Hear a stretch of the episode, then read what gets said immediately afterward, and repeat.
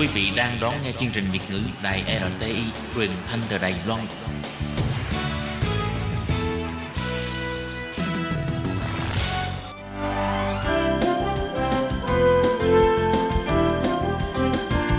Xin mời quý vị và các bạn đến với chuyên mục Nhìn ra thế giới. Chuyên mục này gồm những nội dung liên quan đến quốc tế,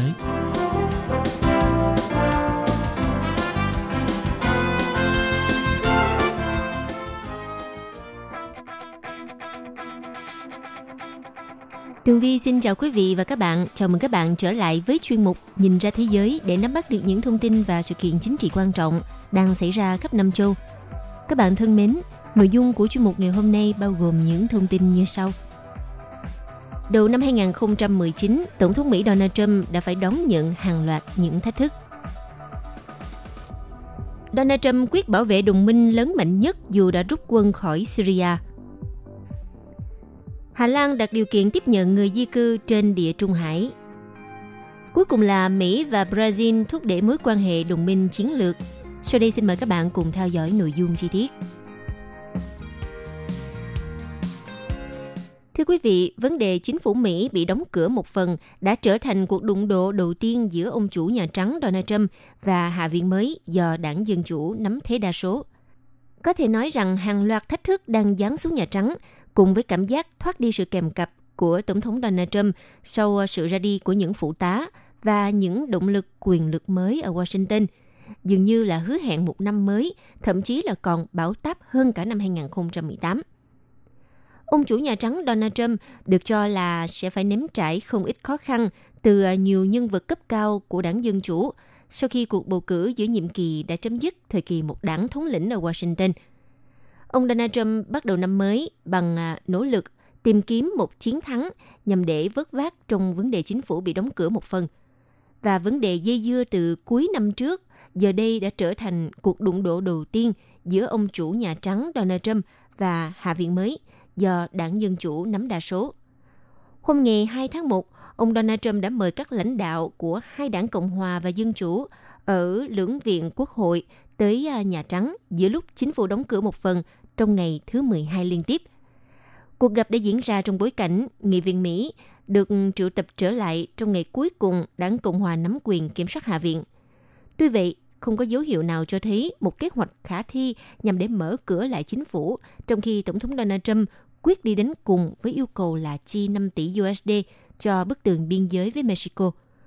Một ngày trước đó, đảng Dân Chủ tuyên bố sẽ thông qua kế hoạch chi tiêu ngay khi chính thức kiểm soát Hạ viện vào ngày 3 tháng 1.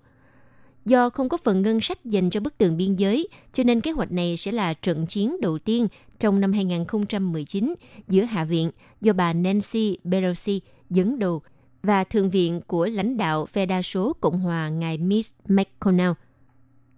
Thưa các bạn, ngoài vấn đề đóng cửa chính phủ một phần, thì à, Nhà Trắng hiện nay còn đang dính phải hàng loạt bất hòa và một số khủng hoảng tiềm tàng. Có thể nói rằng một trong số đó xuất phát từ à, tài phá vỡ trật tự của Tổng thống Donald Trump – không khí thì hẳn sẽ cực kỳ ngột ngạt khi mà các chủ tịch ủy ban ở Hạ viện mới gây à, sức ép pháp lý hàng loạt tới Nhà Trắng, mang lại cho ông Donald Trump những trải nghiệm chưa từng xuất hiện trong nửa nhiệm kỳ trước của ông. Từng à, ngóc ngách trong đời sống chính trị và kinh doanh của Donald Trump đều đang bị điều tra, bao gồm chiến dịch tranh cử tổng thống năm 2016, cũng như là hoạt động chuyển giao chính quyền nhậm chức và cả nhiệm kỳ tổng thống của ông. Theo à, đài CNN, thì những tháng đầu tiên trong năm nay còn liên quan tới hạn chót quan trọng trong vấn đề thuế quan với Trung Quốc. Điều này đang chất chứa nguy cơ bùng phát thành một cuộc chiến thương mại lớn giữa hai nền kinh tế hàng đầu trên thế giới. Tuy nhiên, nếu như Mỹ có thể đạt được một thỏa thuận dẫn tới những thay đổi trong hành vi kinh tế của Bắc Kinh, thì đó sẽ là chiến thắng đáng kể của ông Donald Trump. Theo đánh giá của chuyên gia cấp cao ngài Samuel Brannan thuộc Trung tâm Nghiên cứu Chiến lược Quốc tế CSIS, thì câu chuyện thuế quan này nó nằm trong số vấn đề khủng hoảng thế giới và thay đổi trật tự toàn cầu, được xem là phép thử lớn đối với chương trình nghị sự nước Mỹ trên hết mà ông Donald Trump đã đưa ra ngay từ khi bước chân vào Nhà Trắng. Còn à, về phần đối ngoại, theo tổ chức phi lợi nhuận mang tên Hội đồng quan hệ đối ngoại Mỹ, thì cho rằng những đe dọa hàng đầu tiềm tàng của Washington trong năm nay là tấn công mạng đột ngột vào mạng lưới và hạ tầng quan trọng – cũng như căng thẳng tái diễn trên bán đảo Triều Tiên nếu như đối thoại hạt nhân thất bại và đối đầu vũ trang ở Biển Đông, khủng hoảng nhân đạo tồi tệ hơn ở Yemen, vân vân.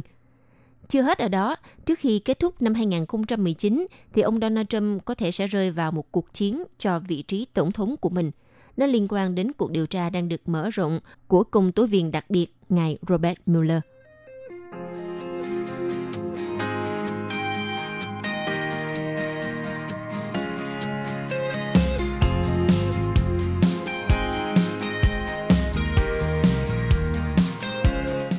Vào hôm ngày 2 tháng 1, Tổng thống Donald Trump tuyên bố ông muốn bảo vệ các tay súng người Kurd được Mỹ hậu thuẫn ở Syria, ngay cả khi quân đội Mỹ sẽ rút quân dần dần khỏi nước này. Ông cũng nói rằng Mỹ sẽ rút khỏi Syria trong một khoảng thời gian, đồng thời tuyên bố ông không bao giờ đưa ra lộ trình 4 tháng cho việc rút quân này. Trước đó vào tháng 12 của năm 2018 vừa qua, nhà lãnh đạo Mỹ Donald Trump tuyên bố cuộc chiến chống IS đã thắng lợi. Sau đó thì phát ngôn viên Nhà Trắng Sarah Huckabee Sanders cho biết Mỹ đã bắt đầu rút quân khỏi Syria. Đồng thời, người phát ngôn Nhà Trắng nói rằng động thái này không báo hiệu việc kết thúc chiến dịch quân sự của liên quân do Mỹ dẫn đầu ở Syria. Theo phía Bộ Quốc phòng Syria cho biết, trong khi đó thì có khoảng 400 chiến binh người Kurd Syria thuộc lực lượng các đơn vị bảo vệ nhân dân người Kurd đã rời Manbij trên 30 phương tiện chuyên chở từ ngày 1 tháng 1 năm 2019 sau khi đạt được thỏa thuận với Damascus về việc rút quân khỏi khu vực. Bộ Quốc phòng Syria cũng cho hay các binh sĩ lực lượng dân quân người Kurd rời à, Manbij đến bờ đông sông Euphrates. Bộ Quốc phòng Syria cũng cho công bố video trên tài khoản Facebook của họ về việc lực lượng người Kurd rút lui. Vào hôm ngày 28 tháng 12 vừa rồi, quân đội Syria tuyên bố các lực lượng của họ đã tiến vào Manbij để kiểm soát thành phố sau sự kêu gọi của lực lượng đơn vị bảo vệ nhân dân người Khua. Động thái này diễn ra trong bối cảnh Thổ Nhĩ Kỳ đang lên kế hoạch tiến hành một chiến dịch quân sự tại đây. Cùng ngày 28 tháng 12, Điện Kremlin Nga cũng xác nhận Damascus thực sự đã giành lại quyền kiểm soát lãnh thổ này.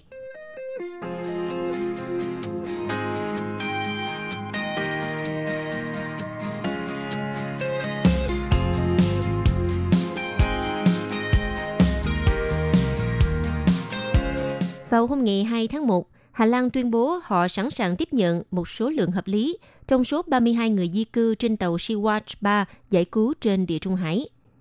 Tuy nhiên, điều kiện mà chính phủ Amsterdam đưa ra là các nước châu Âu khác cũng phải có những hành động tiếp nhận tương tự họ. Trong số những người di cư nói trên, có nhiều trẻ vị thành niên không có người thân đi cùng và bốn phụ nữ đến từ Nigeria và Libya. Cùng ngày 2 tháng 1, Hải quân Manta cũng tuyên bố rằng các nhà chức trách nước này sẽ cho phép hai tàu thuộc tổ chức phi chính phủ của Đức là Sea-Watch 3 và Sea-Eye với 17 người di cư được đi vào vùng biển nước này và tạm trú tại đây do điều kiện hạ tầng trên tàu không đủ đáp ứng nhu cầu của lượng lớn người di cư. Có thể nói ban đầu, Hà Lan cùng với Ý, Manta và Tây Ban Nha đã từ chối tiếp nhận 32 người di cư được à, Sea-Watch 3 cứu từ ngày 22 tháng 12 vừa qua. Tàu này do một tổ chức nhân đạo của Đức quản lý. Một tuần sau đó thì người phát ngôn chính phủ Đức cũng tỏ rõ quan điểm rằng Berlin sẽ chỉ tiếp nhận một số người di cư nếu các nước châu Âu khác cũng có thiện chí như vậy. Trong khi đó, chỉ trong hai ngày đầu năm mới 2019, lực lượng bảo vệ bờ biển Tây Ban Nha đã cứu được 401 người di cư trên địa Trung Hải. Trước đó ít ngày thì à, tàu cứu hộ của một tổ chức từ thiện đã đưa 311 người di cư, chủ yếu là người châu Phi, từ à, ngoài khơi bờ biển Libya đến Tây Ban Nha, kết thúc một hành trình đầy kinh hoàng của họ. Thưa các bạn, với việc Ý đóng cửa lãnh hải, từ chối tiếp nhận người di cư kể từ à, tháng 6 của năm 2018, thì đất nước Tây Ban Nha đã trở thành một điểm đến hàng đầu để vào châu Âu bằng đường biển của các người dân ở các nước có xung đột trong khu vực Trung Đông và Bắc Phi. Theo số liệu mới nhất của Tổ chức Di trú Quốc tế IOM, trong năm 2018, đã có trên 56.000 người di cư đến Tây Ban Nha bằng đường biển và 769 người đã thiệt mạng trong hành trình này. Ủy ban hỗ trợ người tị nạn Tây Ban Nha cho biết, đây là số người di cư đến nước này thiệt mạng trên biển cao nhất kể từ năm 2006. Cũng theo Tổ chức Di trú Quốc tế, thì à, năm 2018 đã có hơn 1.300 người di cư thiệt mạng khi họ tìm cách vượt biển Địa Trung Hải đến Ý và Manta.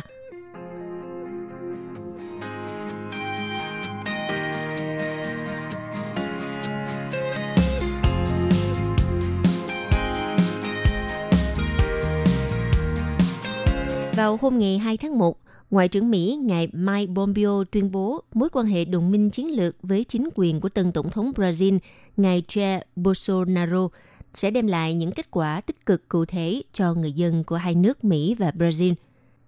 Phát biểu sau cuộc gặp gỡ với các quan chức chủ chốt trong à, bộ máy chính quyền mới ở Brazil, trong đó có tân tổng thống Bolsonaro và ngoại trưởng Ernesto Araújo, ông à, Pompeo khẳng định điều quan trọng nhất trong mối quan hệ giữa hai nước Brazil và Mỹ là làm sao để công dân Mỹ và công dân Brazil nhận được những cơ hội thực tế, những cơ hội công bằng, minh bạch và có đi có lại. Theo Ngoại trưởng Mỹ cho biết, hai nước chia sẻ những mục tiêu và giá trị chung. Đây là thời điểm phù hợp để mà thúc đẩy mối liên kết song phương, đồng thời cũng bày tỏ hy vọng các cơ hội sẽ được chuyển hóa cụ thể đối với hai nước và hai dân tộc. Đại diện của chính phủ Mỹ và các quan chức Brazil cũng đã thảo luận về à, tình hình tại một số nước ở khu vực như là Venezuela, Cuba và Nicaragua, đồng thời cam kết sẽ cùng nhau tìm kiếm những giải pháp thúc đẩy tự do và dân chủ ở Mỹ Latin. Trong khi đó, tân tổng thống Brazil, ngài Bolsonaro thì khẳng định vai trò quan trọng của Mỹ trong quá trình hội nhập quốc tế của Brazil thông qua mối quan hệ chặt chẽ giữa hai nước. Nhà lãnh đạo Brazil cũng cho biết chính phủ mới của nước này sẽ chú trọng nhiều hơn tới các thỏa thuận song phương để lại truyền thống theo đuổi các mô hình đa phương của các chính phủ tiền nhiệm. Thưa các bạn, sau một thời gian xảy ra nhiều biến cố chính trị trong đất nước Brazil, thì à, với chiến thắng vang dội với 57,7% phiếu ủng hộ, tân tổng thống Brazil ông Bolsonaro cam kết sẽ bình ổn đất nước và đoàn kết người dân. Với 57,7% phiếu bầu, ứng cử viên đảng cực hữu ông Bolsonaro đã xuất sắc vượt qua đối thủ đáng gờm là ông Haddad của đảng lao động để giành chiến thắng trong cuộc bầu cử tổng thống Brazil vừa qua. Ở thời điểm đất nước đã trải qua nhiều biến cố chính trị, thì à, cuộc bầu cử này có ý nghĩa đặc biệt quan trọng và được xem là sẽ góp phần định hình tương lai đất nước của Brazil. Sau khi trở thành tổng thống thứ 38 của Brazil, ông Bolsonaro đã có bài phát biểu kéo dài 7 phút 50 giây trước những người ủng hộ ông. Trong đó ông đề cao tinh thần tự do, tuân thủ hiến pháp, cam kết sẽ bình ổn đất nước và làm cho người dân đoàn kết hơn – Ông Bolsonaro, 63 tuổi, đã xây dựng một hình tượng chính trị cứng rắn, không khoan nhượng và được những người ủng hộ tin rằng sẽ dẹp bỏ được nạn tội phạm ở quốc gia Nam Mỹ. Ông cũng từng được so sánh với Tổng thống Mỹ Donald Trump vì à, có rất nhiều điểm tương đồng.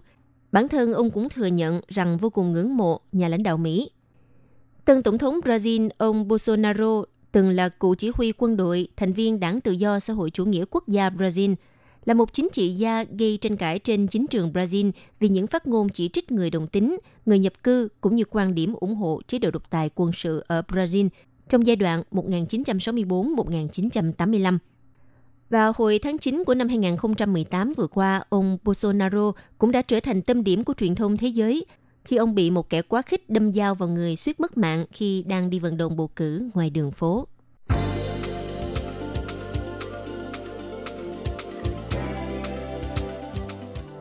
Quý vị và các bạn thân mến, vừa rồi là chuyên mục Nhìn ra thế giới do Tường Vi biên tập và thực hiện. Xin cảm ơn sự chú ý lắng nghe của các bạn. Hẹn gặp lại các bạn trong chuyên mục tuần sau cũng vào giờ này. Bye bye!